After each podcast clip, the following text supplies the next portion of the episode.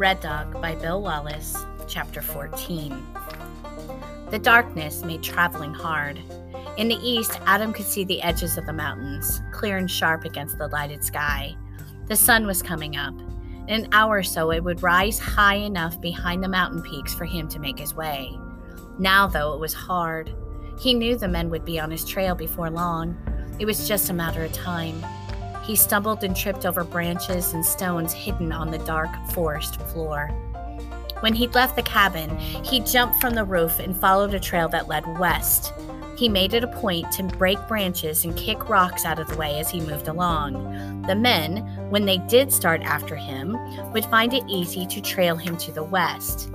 Then he left the path and skirted the cabin to head east. This was the way Adam would re- Sam would return home from Cheyenne. The side of his face stung as the branch brushed against his cheek. He pushed it out of the way carefully so as not to break it. It would be daylight before the men could track him. That left him with about an hour to get as far away as he could. It was all the time he had to find Sam and warn him about what had happened. Adam felt something beneath his foot, a softness, not like the hard rocks or brittle sticks. It gave when he tripped on it. He had to twist to the side and fall to keep from turning his ankle. A sharp rock jabbed at his shoulder when he fell. Quickly, he stumbled to his hands and knees and turned to see what he had fallen over. There was something there, a formed outline against the darkness. Adam held his breath. He froze, listening to the night stillness. As his eyes adjusted, the form began to take shape. It was a man. Adam eased closer. He squinted, trying to see. It was Shanatak. Cautiously, Adam reached out a trembling hand. The breath caught in his throat when he touched the Indian's arm. His skin was cold. He was dead. Adam shuddered and drew his hand back as quickly as if he touched hot coals. He'd known since the day before that Shanatak was dead. He'd known it when he saw the man named Jack holding the stag handled knife at Lori's throat. Even so, stumbling over his body in the dark was the last thing Adam ever expected. Without knowing it, Adam found himself on his feet. His eyes froze on the dead man lying in front of him.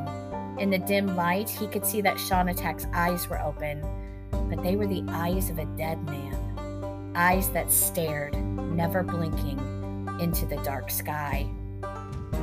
And for a moment, it seemed as though the eyes were on him. Adam heard himself swallow. The chills raced up his back. It was as if the eyes watched his every move. Adam began backing away. He planted one foot behind the other carefully. He tried not to make one single sound, since he was afraid the breaking of the twig might awaken the man from his death sleep. He could feel the shaking in his legs as fear rushed through every inch of his body. The backing away was too slow. He had to get out of here and run until he was far, far away. Now. Adam wheeled around. He raced forward for two long strides before he stopped dead in his tracks. His heart leaped up in his throat and then stopped altogether. With an icy coldness, the breath froze in his lungs. There was a man standing right in front of him. Adam jumped backwards, but his feet didn't move. He fell. He lay on the ground with his hands up in front of his face. The man was close enough to grab him, only he didn't. The form just stood there, staring straight ahead, not moving. There was a gulping sound in Adam's throat when he swallowed. An inch at a time, he scooted away. Using his hands and feet, he pushed himself back. Any second, he expected the man to reach down and grab him. Big, hard hands would squeeze into his arm, making him yell because of the pain. Only the man didn't move. His empty eyes just stared into the dark. Adam saw it then. A feathered lance stuck out from the man's chest. Adam frowned and tilted his head to the side. The lance held the man pinned to a tall pine tree. Its sharp point had gone clear through him and stuck deep into the bark of the pine. He seemed to be standing, but he was really hanging from the lance. Adam shuddered. He could see the dark stains of blood around the man's chest where the lance was. He was dead. Adam scooted back some more. Shanatak must have killed the man before the others got him, Adam realized. Then they left him there to grow stiff and cold. He glanced over his shoulder and trembled, realizing he had almost backed over the dead Indian. Suddenly, he was on his feet, running. He stumbled and went head over heels through the tangle of brush. Then again, he was up. He had to run from this place of death as fast as he could. The night seemed to close in on him. He ran harder, afraid to look back. The limbs of the trees grabbed at him. He stumbled again, scratching his legs on the sharp, jagged rocks, only he was too scared to feel the pain. He scrambled to his feet and charged on. Once more he fell, this time headlong into a tangle of vines. He kicked and struggled. The vines held him. The more he struggled, the more they tangled about him. Like an animal caught in a trap, he couldn't escape. He forced himself to lie still. He waited until he caught his breath before climbing back onto his feet. When he eased himself up, the vines seemed to fall away. Now that he no longer struggled to get free, they no longer struggled to hold him. His cheeks and arms stung where the vines had scratched him, and his shirt was wet where he had fallen against the sharp rocks and cut his shoulder. Bravely, he held his shoulders back, took a deep breath, and began walking. Running blind in the darkness was no way for a man to travel, not in this country. There were too many cliffs and ravines where Adam could fall, and if he got hurt, he would be of no help to Sam or Mother and Lori. Besides, a man could make better time at a good steady walk. He could cover more ground. He still had to go three miles to reach the place where he might find Sam. He had to keep going. He had to make it without taking any more chances. Whether anyone knew it or not, the lives of his whole family rested on him. He walked quickly but cautiously. He chose his way carefully, watching his steps. Death had never come to Adam so plain as it did now. It had always been something that happened to other people. Even the death of his own father and older sister had seemed distant, like something only remembered after waking from a dream. Now, though, after seeing Shanatak and the other man, still cold in the early morning darkness, death had become something very close. Adam had never thought about Mother dying, or Lori, or Sam, even when the men had come and forced their way into their home. Even when they pointed their rifles, and when the men had held their stag handled knife at Lori's throat, the thought of death had never come to him.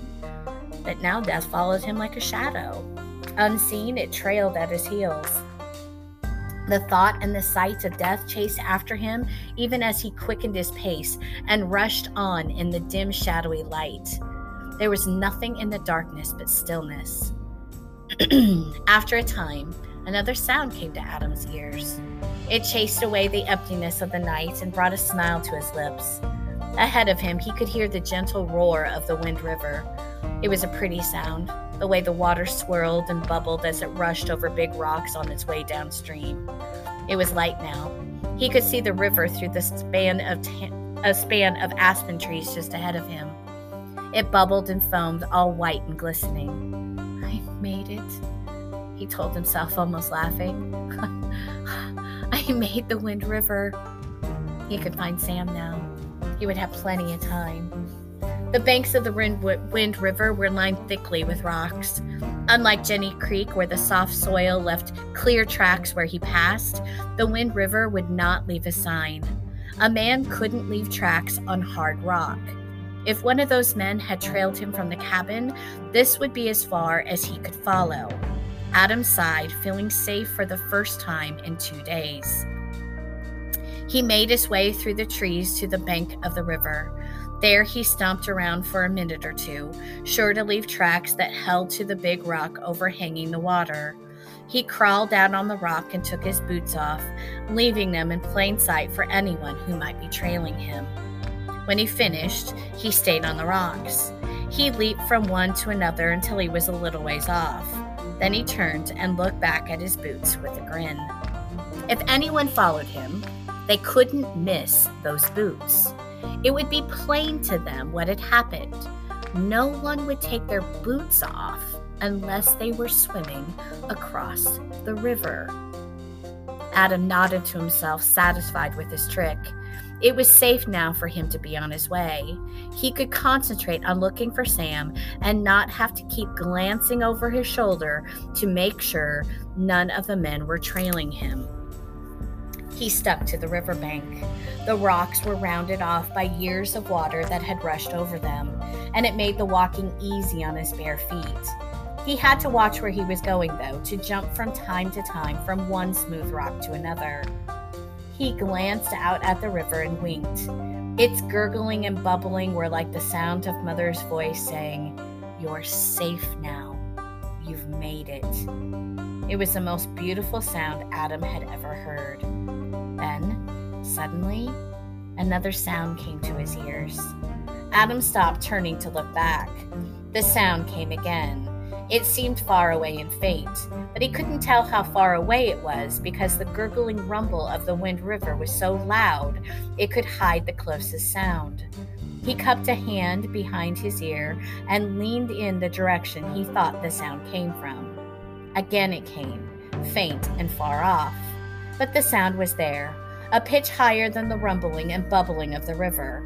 It was a sharp, high sound that stayed in the air for only a second. Adam frowned, a bit mad at himself for not being able to make it out. Even as far away as it seemed, even drowned out by the sound of the river, Adam felt there was something familiar about the tone. He moved on a few steps, then, still curious, he turned to listen again. The sound came a third time. This time he knew what it was. Ruff's trail cry carried crisp and sharp above the roar of the river. Adam squinted. He strained his eyes, searching the long way back up the river to where he'd left his boots. There was a flash of red. Ruff's voice cried out shrill and excited. Adam crouched down beside a large rock. He could barely see that far away, but it was Ruff all right. The puff sniffed around where Adam had left his boots. He ran wild circles and wagged his floppy tail. Then, all of a sudden, he lifted his head to the sky and let out a yell. And here he came, straight up the rock bank with his nose down, straight towards Adam. What on earth? Adam wondered. That crazy pup must have chewed through the leather strap I had him tied with. Adam eased up eased up from his hiding place. He smiled, feeling proud of the pup for finding him. Maybe it would be good to have him along, Adam decided. I might not see Sam, but that pup could sure sniff him out. Adam got to his feet and waved. Come on, you crazy rascal! Come here, boy! All of a sudden, there was a loud, cracking sound. Adam felt a sting against his arm. He jumped to the side and looked down. The sound of a bullet ricocheted from the rock beside him. Where it hit, the rock busted to powder and scattered against his arm. Eyes wide, Adam looked back down the bank. The two men who were following Ruff broke into the clear. One stopped to take aim at Adam. Quickly, Adam dove to the side. Falling behind a large rock, he heard the sound of a second bullet. It crashed into the rock right where he had been standing. They're shooting at me, he said, shuddering. No, it's all wrong. They weren't supposed to be this close behind me. They were supposed to find the boots and try to cross the river. Quivering, he crawled to his knees and peeked over the rock. Ruff had his nose to the ground, trailing Adam's scent. The two men hadn't stopped to reload. They tried to ball and powder their rifles as they chased after the red pup. Adam bit down on his lip. Darn pup, he growled. He led them right to me. All that work I did back trailing. All the time I spent trying to make it look like I swam the river. It was all for nothing. Just a waste of time. That dumb, stupid idiot dog is bringing them right to me. He felt his fist clench. Get out of here, you mug! Go back! But Ruff kept his nose to the ground. He was running hard on a hot trail, and there was no stopping him. Not until he reached Adam. Adam's only hope now was to run while they were trying to reload. Run barefooted up into the jagged rocks and sharp branches where the pines grew. But even as he stumbled to his feet and made a mad rush for the cover of trees, he knew it was useless. There was no way he could outrun that pup. And barefooted as he was, it wouldn't take long for him to get caught. The lead ball from one of the rifles would tear into his flesh and knock him to the ground. And with him gone, there would be no one to warn Sam. There would be no one to help Mother and Lori. Everything was lost. Any chance they might have had was gone now, all because of that red